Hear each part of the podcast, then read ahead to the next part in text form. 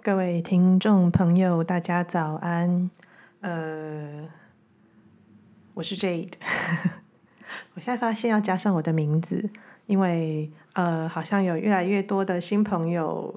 呃进来收听我的节目。那我我也在练习怎么样，就是呃开始去抓住跟大家对话的 脉络跟方式。还不太习惯，虽然已经录制了半年多的时间了，Podcast。呃，好，那其实前面的录制比较多，都是在给予一些灵性的讯息，还有一些不管是对于深度心理学的心理治疗的，或者是呃一些我们现在所谓的身心灵啊、灵性啊、灵性的脉络的角度等等。那当然，这跟我过去的所学跟我的兴趣有很深的关联。我纯粹就像是把我的前半生啊，前半生，因为我的生日快到了哈，这个礼拜五我的生日，有要步入四十六岁了，也就是在接近年近半百的年纪。那我往往过去去回溯。呃，我的前半生大概，我的我所爱，我所好，我所有的焦点，其实我花了大概有半辈子的时间在彻底的了解自己，然后也在学习自己的各个方面、各个面向。那所谓的了解自己的路路径，其实不只是呃，嗯，应该是说，在三十岁之前，真的是从精神分析、深度心理学的。角度去做自我了解，那呃，然后我完全的沉迷跟着迷在整个精神分析的世界里面，太精彩了。就是精神分析，不管是从弗洛伊德嘛，创创始人，精神分析之父。弗洛伊德，他后来他之后的弟子有各种不同的学派，但都还是承袭着精神分析的脉络去衍生出来的。不管是荣格啊、阿德勒啊，或者是呃这一群比较呃从个人精神分析的角度，有点呃移动到关系，从关系里头去探讨精神深度心理学、深度精神分析的。呃，精神分析的那个脉络，所谓的客体关系等等，都属于这个精神分析体系的大家族。所以，在我三十岁之前，其实我是完全的没有揭露所谓的灵性的那个面相。对，即便是在我成长的过程，有非常多的，因为我接接触非常非常多的宗教。从小是在基督教学校长大的，那么我的曾祖父是一贯道的传人，但是我们家没有人信奉，只有我弟弟吧信奉一贯道。那呃，然后我的我爷爷比较是科学的医医生的体系系统，呃，所以然后我自己在整个求学的过程当中，最接近的是佛教。可是虽然呢，我我从小在小学的时候。也会跟着，就是有做礼拜的经验，然后唱唱圣歌，然后什么诗班的唱这些圣经里头的这些诗集典籍，呃，还有会有会有那些牧师嘛，就是在在一些特殊的重大的这些基督教的节节庆里头，会有牧师会来传道。所以对我来说，教堂也好，佛寺也好，甚至道家的庙也好，呃，对我呃好像都有接触，而且都有各种不同层次的连接。这个是在我童年时候的经验。那上了国高中开始比较接近的就是佛教的系统，但是不是去认识佛教系统，是会想要去读佛经，会。想要去了解自己，你知道，在那个时候 的时期的孩童就已经很悲苦了，所以那时候是用佛学去理解生命的，也就是从青少年的观点。当然，在那个年代，在不要讲那个年代，这个年代也是算是早熟的啦。吼，十三、十四岁就决定要当心理治疗师了，然后之后开始从佛学的观点去。理解人人存在的意义，人的各种 suffering，就是悲苦啊、痛苦啊、苦难等等的。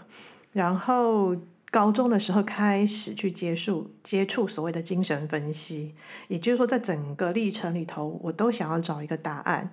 呃，想要为自己的苦痛去找一个答案。嗯，呃，这个这个历程其实很有趣，因为这个结合了我今天哈，我先破题好了，今天是我难得的工商时间，就是我我我大概已经有一。在这一两年之间，我已经没有在开课，没有在对外开课了，所以这是非常难得的机会。我在今年的大概唯一的对外的课程就是十一月份，也就是下个礼拜哟，其实蛮蛮快的。那可是就是下个礼拜会有一堂很重要的课程，那等一下我会再聊那个课程，因为刚刚既然讲到了。青少年时期的受伤嘛，然后想要为自己的伤找到一个答案，不管是对于生命的理解，或者是对于黑暗的理解。呃，所谓黑暗的理解，就是我当初会从高中开始去接触到精神分析，就是因为我开始发现了有一个让我惊为天人的理论，它居然可以去从第一个。最惊艳的，在那个年代，在那个时候，哈，是高中生。我光弗洛伊德的本我、自我、超我，以及所谓的潜意识，然后所谓的自由联想，还有罗氏墨兹测验，就是透过这是非常有名的罗弗洛伊德的心理心理的测验，它是有版权的，哈，就是要做分析的人是要经过非常严格的训练的。那么，光从一个。墨字嘛的一个一个相对的一个图形去做自由联想，就可以诊断出这个人的内在的心理脉络。那在我高中的时候，其实我我对当时的弗洛伊德他我接触到的那整套系统，还有就是所谓的防卫机转，其实罗氏墨字测验比较是我到大学的时候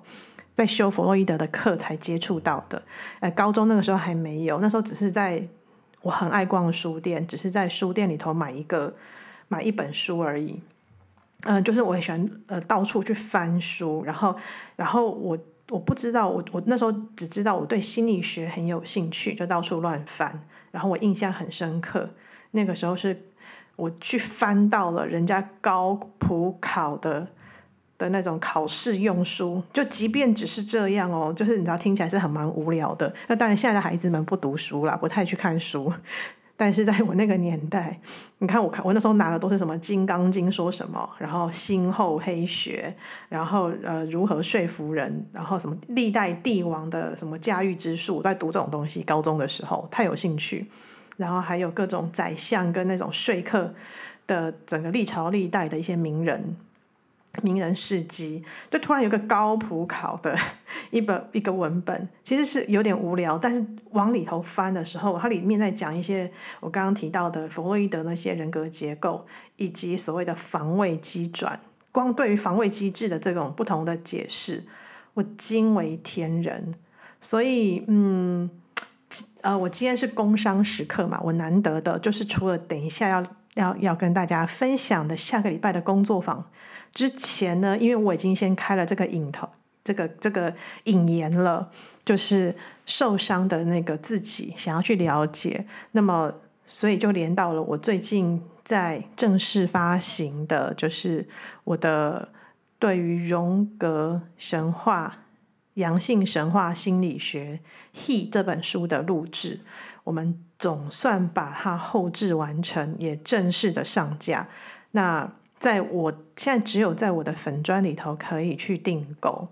所以那在这本在所谓的荣格阳性神话心理学的这个脉络里头，其实我们主要用的读本是《He》这本书。那当然有兴趣的同学们可以到我的粉专去看详细的解释。在这里我没有要介绍这本书，因为都在我的录音档里面。那之前。在 Podcast 的，我记得我曾经放过两集吧，就是免费的让大家去听的。所以如果很早就有在收听我的 Podcast 的朋友们，应该不陌生就是所谓呃，我记得那时候名什么愚愚人国王的伤，对吧？应该应该大家就是如果你往回去过之前的录制的音档去看的话，会看到呃，我对于第一集跟第二集的录制，我有放到我们的 Podcast 上面，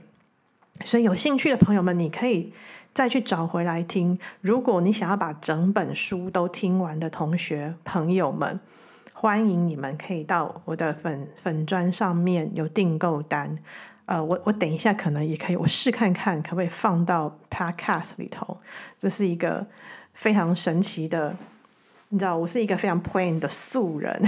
我完全就是自己怎么想怎么做，我会试着放放看看，但我不知道适不适合这么做。好，所以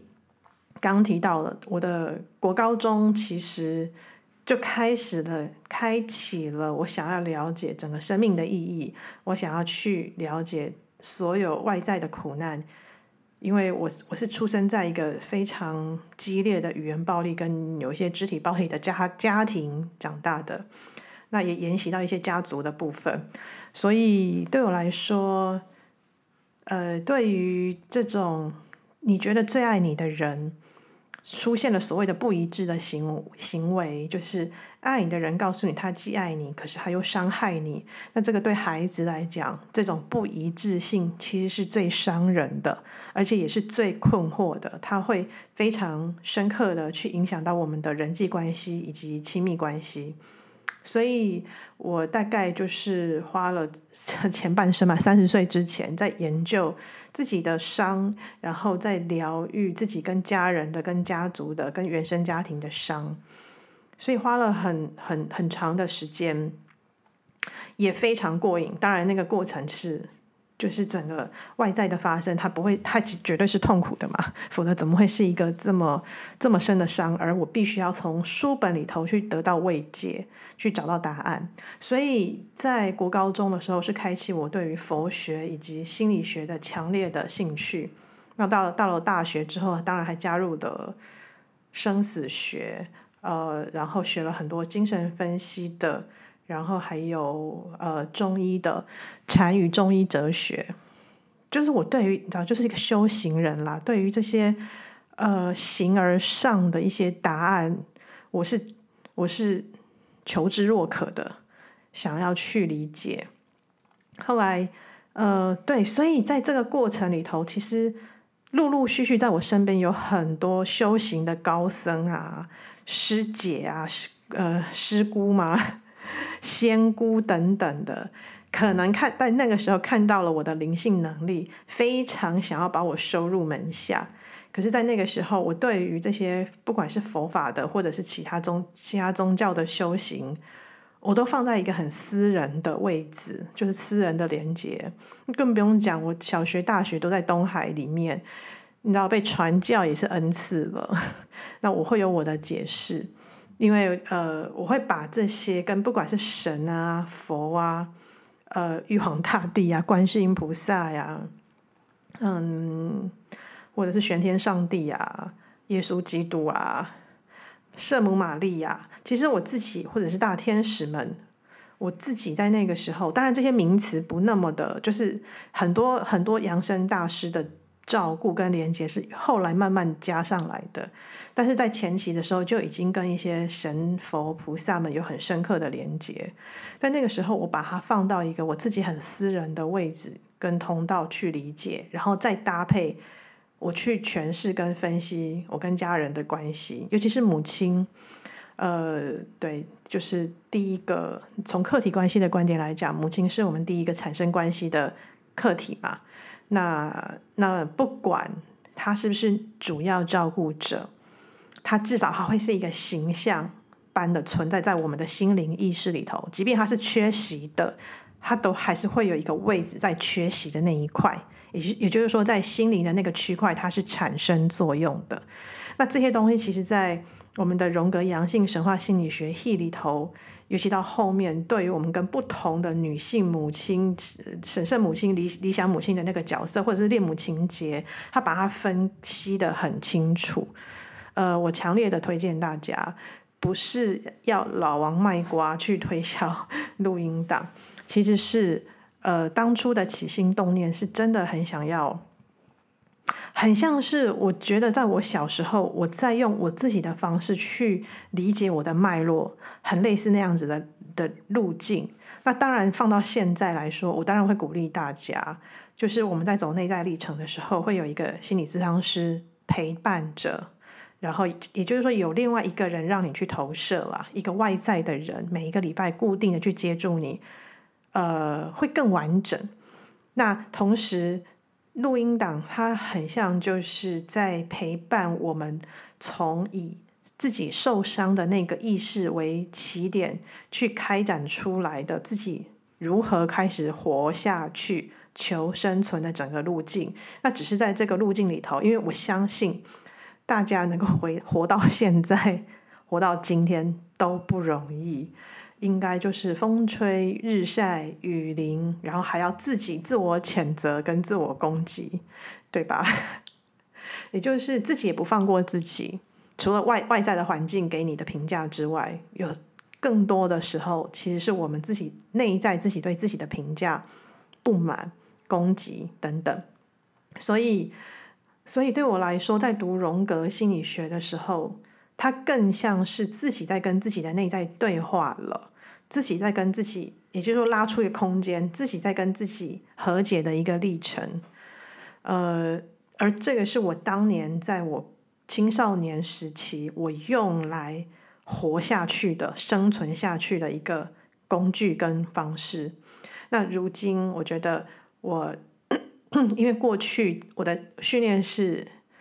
呃，心理治疗师，超个人心理、超个人心理学呃为模模式的心理治疗师，婚与家族治疗师。那在更早之前，我大学是念社会学的，也也就是说社会学，然后第一个研究所是在念性别教育，也就是说我所有我眼中的对象都是弱弱势族群。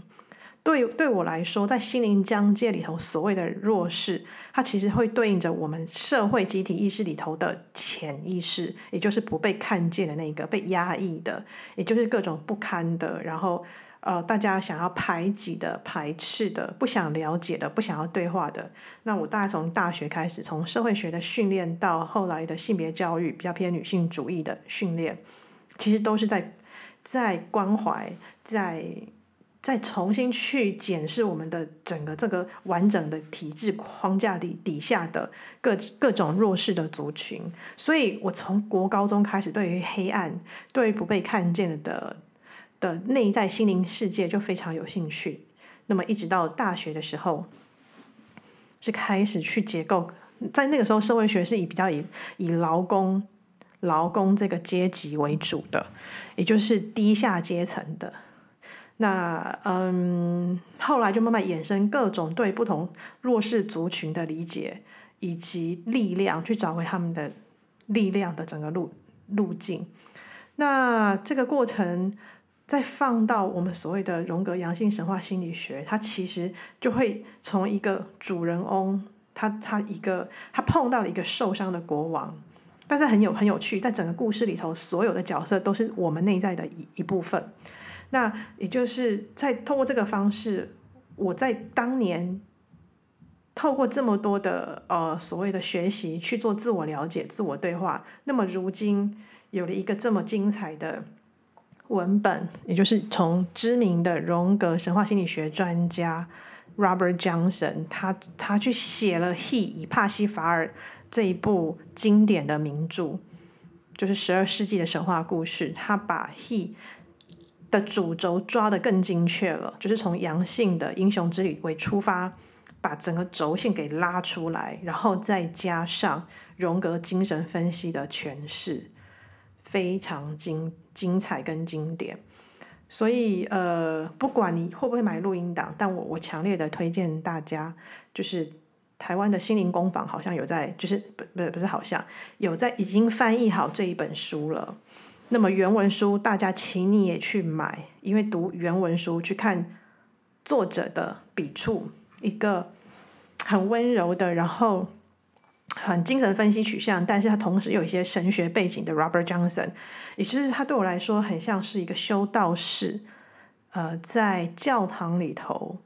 一个隐士的一个修道院里面的一个修道士，他在做内在的内省，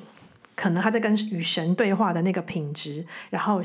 然后去诠释出来这个帕西法尔的英雄之旅的这部经典的神话故事，变成了《He》这本书。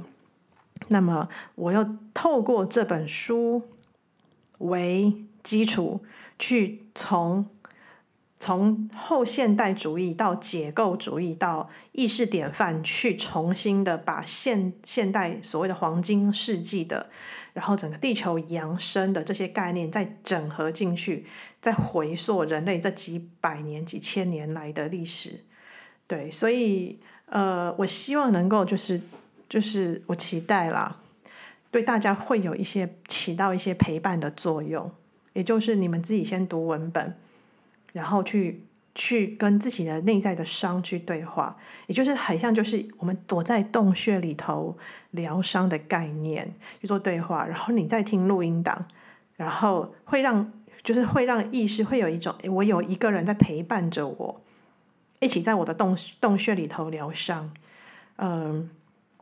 这个是我当初的想要录制的最大的起心动念在这里，因为我自己曾经是这样子的陪伴自己，透过不同的书本、不同的书籍慢慢走过来的。那其实是一直到三十岁之三二十九岁开始学习了灵气，在那个时候才正式的打开了。我觉得我是那是灵魂的安排哦。就是正式打开了在人的 ego 的，或者是好最多就是可以跟潜意识连接嘛，可以拓展到 self。好，那个概念不重要了哈，就是自我对于自己的理解，就是在三十岁之前不断的在追本溯源去理解自己是谁，然后在整个路径里头会有不同的人。自己在疗自己的伤，然后在整个疗伤的过程里头，那个通道被打开之后，开始慢慢会有人给我灵性的讯息了，都那都不在我的预期之内，也就是我所有新的灵性的开启都不是我头脑 ego 主动去找出来的，我的我的头脑我的 ego 下的标题只有一个，就是我要了解我的内在小孩，我要了解这一世的。伤是从何而来？而我要如何去不要再受伤了，不要再这么痛苦了？我只想要去去除掉这种苦痛，想要得到超超脱解脱，这是很单纯的一个直觉的，就是内在的一个想法。所以在后来到美国之后的所有灵性上的体验跟经历，都完全超乎了我的期待，超乎了我的预期跟控制。因为我我即便是学超个人心理学，可是我们不会一直讲灵性、灵体，其他就是不在人间界可以被验证的事情的发生，其实不会去谈到那个东西，会把它当做是一个人类的潜力 （potential），然后人类的意识的一个层次，会用比较类似科学的角度去谈人类的不同意识的层次，就是 consciousness，the level of consciousness。或是 the paradigm of consciousness，就是从人类意识的转换去看人类的整个历史。对，所以即便就是那种所谓现代很多会说怪力乱神啊、神神佛佛的啊、天使啊、扬升大师的这些概念不在课堂上谈论，但是会有一个位置在那里，但不会去精确的去定义它。啊，对，那所以在这个过程里头，我对于我我因为我对于。自己的路径是很明确的，就是我要了解自己，我要了解自己的所有的源头。然后当线索一步一步揭露的时候，就是揭露了我的黑暗面、我的情绪面某一个层次被看见了、被打开了、被疗愈之后，就会有人来告诉我，都不是我安排的，告诉我底层的更多的我到底是谁。但是因为我对于这个答案追寻的实在是太久了。就好像帕西法尔，他当初看到了那四个厉害的骑士，他视为天神的四个四个勇猛威武的骑士，他只想要成为他们那个样子。对，那么我当当然不是想要成为一个厉害的骑士，在小时候，但是我想要成为的就是自己可以驾驭自己的那个力量，所以我愿意愿意去探险，愿意去探索，愿意去挖底层，自己觉得自己最不堪的那一面，呃，就是那样子的勇气，那样子的阳性意识的那种英雄的骑士的勇气，我是慢慢就长出来了。所以这个其实同学们你，你如果有机会去看文本，然后再听录音档的人，你你可以多看几次。因为这本书我，我从开始接触到这本书是在我二十四岁吧，对，在我的性别教育研究所的一的的一个呃家庭暴力之商的一堂课里头去读到这个本这本文本的。大家讲暴力好像很沉重，但是它就是我们受伤的来源嘛，它是一个。很激烈的，然后有冲击性的，有侵侵略性的，让人非常不舒服的，然后往内冲击跟攻击，被攻击的那个，你就把它化为一个圆形的能量去看，这是每个人共同在我们的 DNA 里头都会有的经验、密码跟记忆都会在里头。呃，对，所以好，这个就是。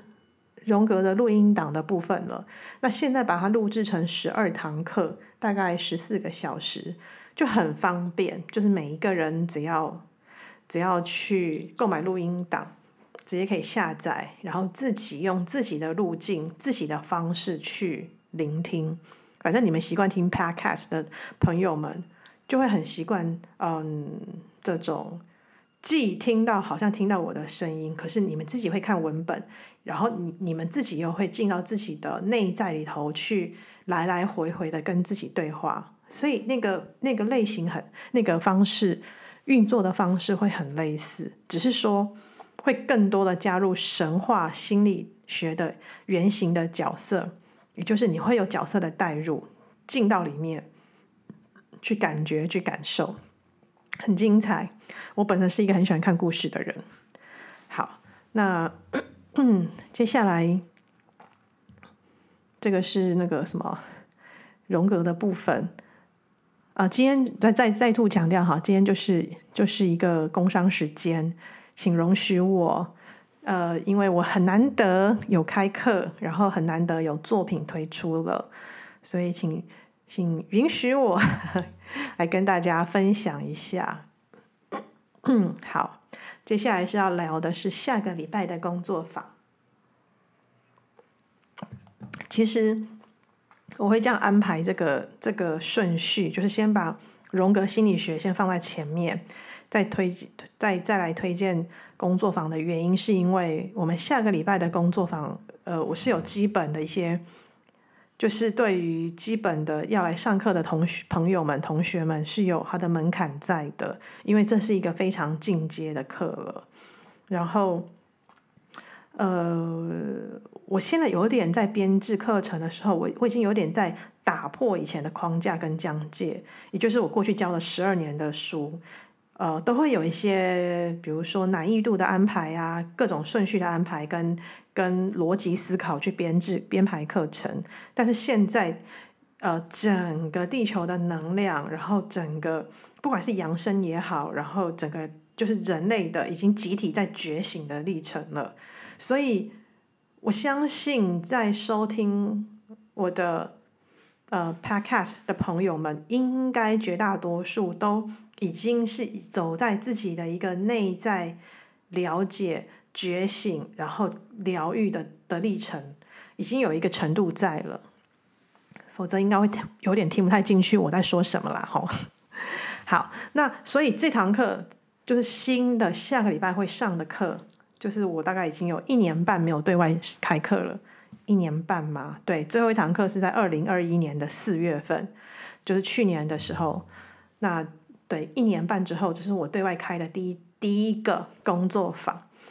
也是今年唯一的一个工作坊。所以这堂课其实它就会打破我之前的想要的做的安排，我会依照我现在的频率了去做分享跟共振。所以下个礼拜的那堂课，确实它会有基本要求，比如说第一个，你需要有旧井灵气一二阶的训练。因为至少你的光体通道有被开启了，对，那那第二个要求就是，你平常要有一个自我固定在做自我照顾的一个一个这样子的，嗯，对人或者是比如说你的心理有一个心理咨商师在陪伴着你做后面的整个你内在历程的 process，或者是。其实这个我最主要是要求的是心理智商的这个部分，但是不要被心理智商这四个字给 quote 给限制住。我把它再解构，它的内在的意涵是：你每一个礼拜有一个专业的人陪着你，帮助你去投射，去做你的投射，然后去释放你底层。原始的声音是什么？原始的想法是什么？就是有一种还原的概念。比如说，我们在一个礼拜之内，我们碰到了很多人事物。那大部分的时候，其实我们是带着我们的 persona 的，我们的人格面具去做一些合乎礼教规范，呃，然后各种礼义廉耻，太好笑了的的那样子的人格面具。那可是，在甚至好，如果你是一个很 aggressive 的人，就是你是一个很理性的、很阳性、很 man 的、很有力量的人，即便如此，你可能也会跟你自己的原始的声音、原始的语言，你是有距离的。也就是说，你看起来是可以很能够表达你的情绪、你的想法、你的愤怒，可是你的原始的声音，你不见得是能够接触得到的。对，所以每一个礼拜有一个人陪你去还原你的日常生活当中最原始的你要表达的声音，你的内在的声音，你的力量，那是一那是一种训练。然后其实更多的是他需要被邀请，就是我们的个体，尤其是我们的文化，很少会能够被允许被邀请去讲出真心话。或者是真正的想法，对，真心话是比较属于情，可能有点情绪面的内在的感觉感受的。那真正想要表达的话，它还包含了你的高等的 高等智力嘛，高等思维，就是你的内在指引，你的内在的洞察力去。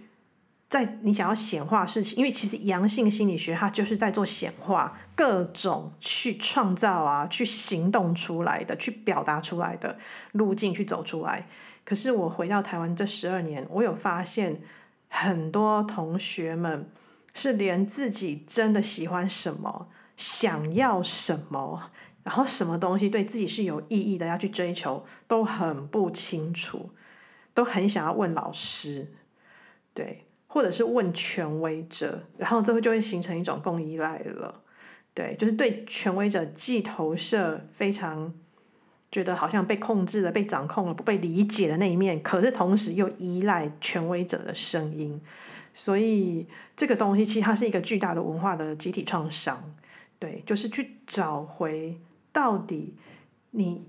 先去疗愈那一个从小到大可能不被允许自己去。感觉、感受，去连接到自己真正想要什么的那个自己，因为表有时候讲不出来，是因为连接不到。那连接不到，追根呃追根溯源，就是我们在儿童时期没有那个机会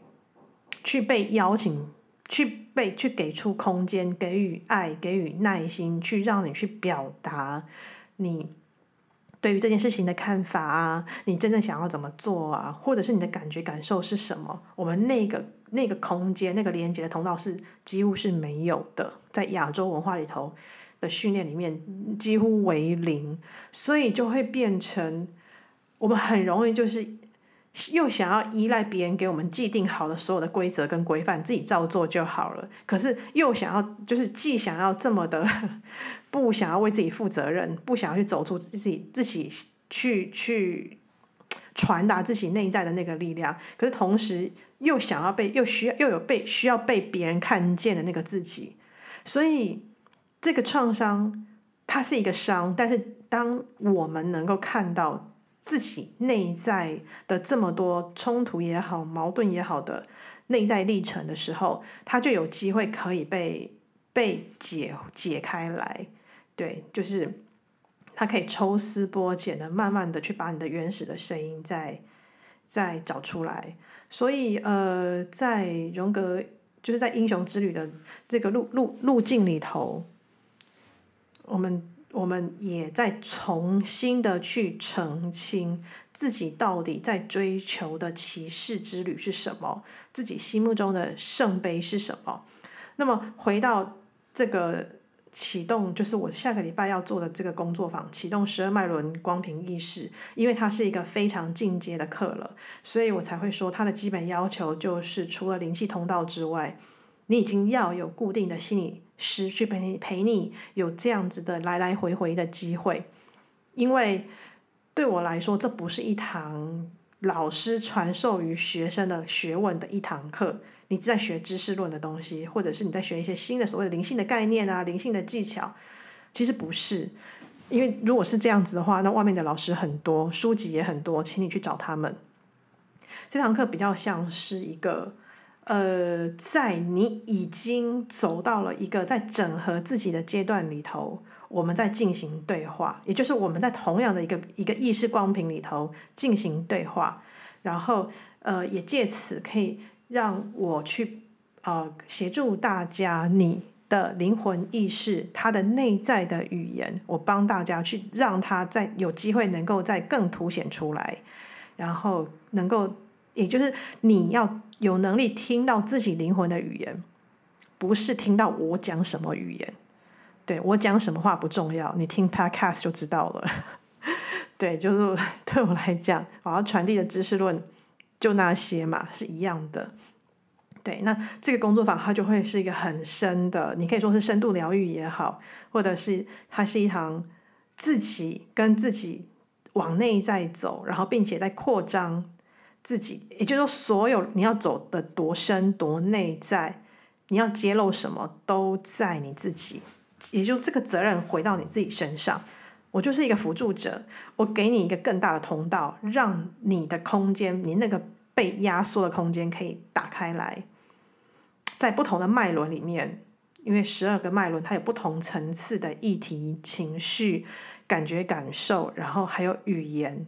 我们有好多层次的语言哦。那么我只是把那个通道打开来，把那个空间打开来，让你自己能够更细致的去往内去听自己和自己内在的对话。那为什么要学学习有有学习灵气的一个要求？就是我刚刚提到的，至少你灵气通道打开之后，理论上你的十二脉轮的光体通道其实也被开启了。那么再加上你已经有长期的在跟心理师对话，你了解跟自己灵魂对话的那个语言或者是方式，至少你有个了解，不见得熟练没有关系，但是至少呃在头脑的，就是在。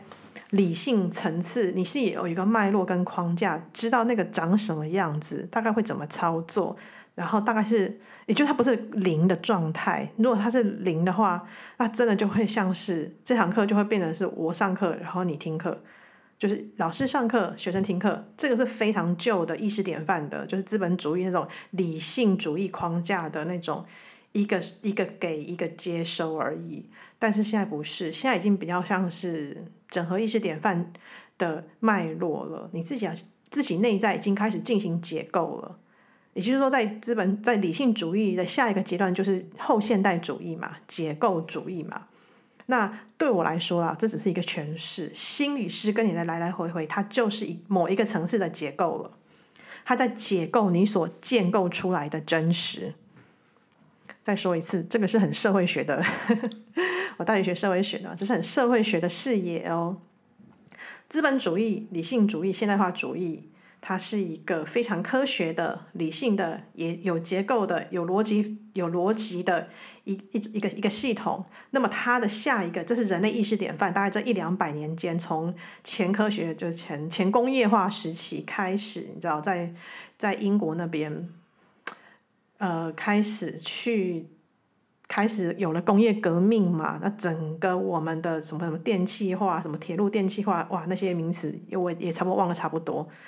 那个东西开启了人类的对于文明意识的的的更更进一步的认知跟见解，所以理性主义就变成是一个大宗了，因为人类开始有能力有更精确的仪器，有更方便的交通，有更精准的那些生活的工具啊等等的，或者是生产工具，有没有资本主义？就是工厂里头的生产的整个流程已经越来越精确化、工业化，呃，流程就流流程化嘛，有这个自动化，对，可以生产更多的利润跟价值嘛，所以。整个理性主义跟资本主义就成为了一个当代的权威，这两百年来都在专注于这个意识典范。但是我会把心理师的那个来来回回视为后现代结构，就是你前面所建构出来的，包括你在家原生家庭，你所有的生命故事，你一路走来，你的父亲母亲，你的家族家人，我现在都没有提到前世今生，因为我要告诉大家，灵魂的入口在今世今生。呃，在现在，在此刻，在当下，在你的情绪体，所以你要以这个方式，然后再从你在每一个礼拜跟心理师对话的过程里头，你就在解构你所建构出来的真实，也就是真实。从诠释学来的角度来看，涂尔干讲的，我今天讲好多社会学的概念哦。对，从诠释学的概念来说的话，诠释社会学啦。对，不不不是诠释学，诠释社会学，涂尔干是诠释社会学，呃，还有韦伯讲的嘛，呃，就是我们是活在脉络里头的人，我们的真实是建构在脉络里面的，也就是如果今天没有任何人跟你做互动的话，这个真实就不存在，这个规则就不存在，它绝对是，你看哦，你至少要跟一群人嘛，然后然后这个东西会建构了你对于事情的认知，你对于真实的看法，那什么叫后现代？什么叫结构主义？就是你重新回溯当时的发生的所有的事件之后，你再从另外一个角度再去往底层去探索、去挖掘出你在当时你受的伤，你的伤是什么？因为其实当人的灵魂也好、情绪也好，一受伤，就是外在一旦有攻击、有威胁的时候，第一个反应要么就是反击，要么就是冻结 （frozen）。就是冻结起来了，就变冰块一样了。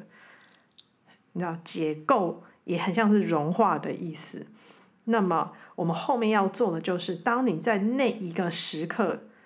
冻结起来的情绪体，或者是不管是情绪体、仪态体什么体，但是情绪是最基本的情绪。当它冻结之后，你再重新回溯去看，慢慢溶解。溶解完底下到底发生了什么？只有这样，你的情绪，你要崩溃也好，你要大哭也好，你要流动出来，就是就是你就是要流动出来，让你的真真正内在的感官感受可以开始溶解了。你就想，让我们冻结的是我们身体的感官感受哦，不要讲过不要讲思维，就是头脑思维是很后面的，是自我说服，会有自己一套解释自己。在身上所发生的事情，我们的头脑需要一个解释，那个是后面的。尤其是对孩子来讲，你越小的，你越没有后面的那个认知的认知的语言，你只有身体的感官感受。当它冻结了之后，你都不知道自己冻结了，因为你没有语言去陈述自己的感受的时候，你的头脑的理智体跟情绪体它连不上。我这样讲会讲太深入了呢？这个是很，这个是很心理学的，从社会学讲到了心理学。对，所以呃，我希望至少我，我希望至少大家已经有基础的经验，如知道如何去融化自己冻结的那些区块了，找出自己原始的感官感受，疗伤，然后之后再慢慢的讲出你的。内在的语言，这个其实是阳性的力量了。这个已经是要讲出你的看法、你的语言、你真正的想法。其实那个已经是如何讲儿童发展，他至少要有一定的发展、认知发展的程度，才有办法去慢慢去表达自己的高层次的看法。当然，原始的看法、原始的感觉感受就是我很痛。我生气，我讨厌，这个是儿童的语言。就是当那个东西溶解之后，我们要先把这个找出来哦。就是我们所谓的内在儿童，内在儿童的语言绝对是第一个要找出来的，因为它很原始，它就只有情绪，然后愤怒、悲伤、难过、不开心，然后不高兴，然后讨厌，就是这种喜欢、讨厌，就是很。二元的，但是非常可以的，因为这就是儿童的语言。我们内在那个被冻结，它是需要先被慢慢溶解出来之后，你知道你要到青少年时期才会开始长出来。对耶，那到底我的父母要我选择什么机械系啊？我真的喜欢吗？那我到到底在当时我喜欢的是什么？或者是不要讲当时，我现在我真的喜欢学的是什么？我真的喜欢的工作是什么？好，很多人真的回答不出来哦。哦，很惊人，对，所以这个是后面的语言。所以在这堂课程里头，我至少会期待，就是下个礼拜的工作坊，会期待大家至少有，呃，能够和自己那个冻结的自己有有融化自己的能力。那个融化不是自己融化，是你有一个心理师在陪伴着你，或者是你有一个固定的主要照顾者。记得“固定”这个字非常重要。很多人说我有啊，我有灵性疗愈师啊，我有什么什么什么的，就是在我不行的时候，我我去找他的那个人，那那个都不叫固定哈。我现在讲的是呃，固定在你觉得你没事的时候，你还是得去找他，那个叫固定，因为头脑觉得有事情才去找的。那个叫做控制跟，或是因为就是你想要解决问题嘛，但是头脑觉得没事，但你还去找的，诶，头脑会困惑了，我没事啊，干嘛去找智商师？没有，你的内在小孩有事，那是因为你跟你的内在小孩还没有能力去连接上嘛，他还在冻结嘛，你还听不到他的声音，所以只有在那种情况之下，你的心理师才有能力有有机会去介入，去进入你的内在小孩，去跟他对话。所以，其实常常疗愈是发生在我觉得我没事的时候，这个很重要，因为我们要造成头脑的错乱，因为我们头脑长期的为了求生存，它已经有了一套求生法法则跟求生的机制了。对，他自己会判断，他自己有他自己的一套一套的判断的方式。可是这个时候，我们的内在小孩的声音就不被看见。但是那个不被看见的，不是外在的权威者让你不被看见，不要再责怪权威者了，哈。那个是投射，可以，但是记得投射之余，请你回来去照顾那个因为时光的流转不被看见的内在小孩，先把它解冻一下。哦，解冻好可怕，解冻小孩，把它解冻之后，让它融化了，他的内在的情绪可以流动了，他的感官可以流动了，他才有办法慢慢长到青少年嘛。你要你要想。一个婴儿，一个儿童，他如果可以慢慢被解冻了，他的所有的感官感受都可以被被开启了，呃，可以开始不再麻木，可以流动。那么他会慢慢的去，你知道，国高中时期，甚至高中大学时期，他会开始慢慢会有新的探索。我现在讲的都不是当下你现在的本人哈，是你的内在的每一个时期。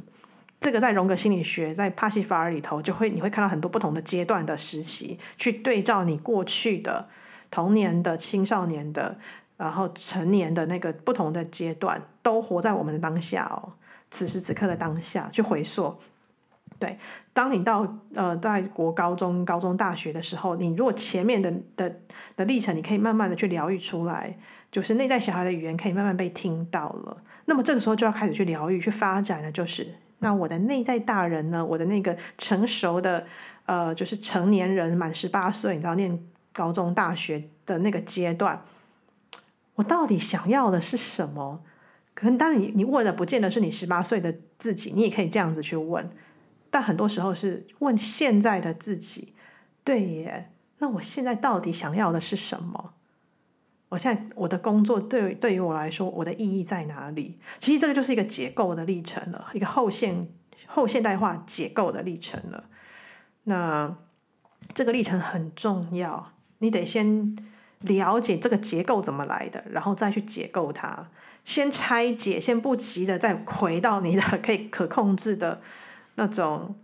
嗯，有结构、有条有理的状态。当然。在解构的过程，这种所谓的失控感、对未知的感觉，会大家就会害怕。所以这是为什么我们需要心理师的原因啊！因为你还是可以跟你的心理师谈你的害怕，就是在你解构的过程里头，比如说，好，我不敢想象我离职会怎么样，或者是说，哦，我就是要离职，可是我不知道怎么离职。呃，很多时候会进入这种二元对立，以为我离职了，事情都解决了，或者说，哦，知道我不要这个，我不要那个。可更重要的是，那你要什么？这个很重要，这个就是我讲的后面的大人的能力了。我们我们自己内在有有有没有可以开始回到自己的内在的力量，去找出自己内在的声音，高层次的声音了。这时候是已经是喉轮、眉心轮到顶轮的层次了，也就是高等智慧的，你可以去整合回溯过去了。下面的沙你开始慢慢疗愈了。那么上面你慢慢会会开始重新透过下面的那个根哈，我们的大树的根重新被移植、被疗愈，长出新的根、新的芽之后，诶，那我要长出什么样子呢？我要往哪里走？对，我到底是一棵苹果树呢，还是一棵水蜜桃树呢？水蜜桃是树吗？是，樱桃是树吧？对，好，我在 murmur 哈，对，就是你自己可以去。解构着，或许你解构完之后，你还是在原来的工作哦，这个很 OK。但是你会发现，你对于你现在当下的工作的视野是不一样的了。好，重点不是我要离开哪个工作，我要进到哪个工作，我要做什么工作，我就解脱了，我就怎样怎样。没有，这个还是在一个呃内在小孩没有被解冻的状态。呃，但是呢，或者说在融化的过程，大家在摸摸索、探索都可以。但是后面是，哎，你整个都看完之后，你会对于你现在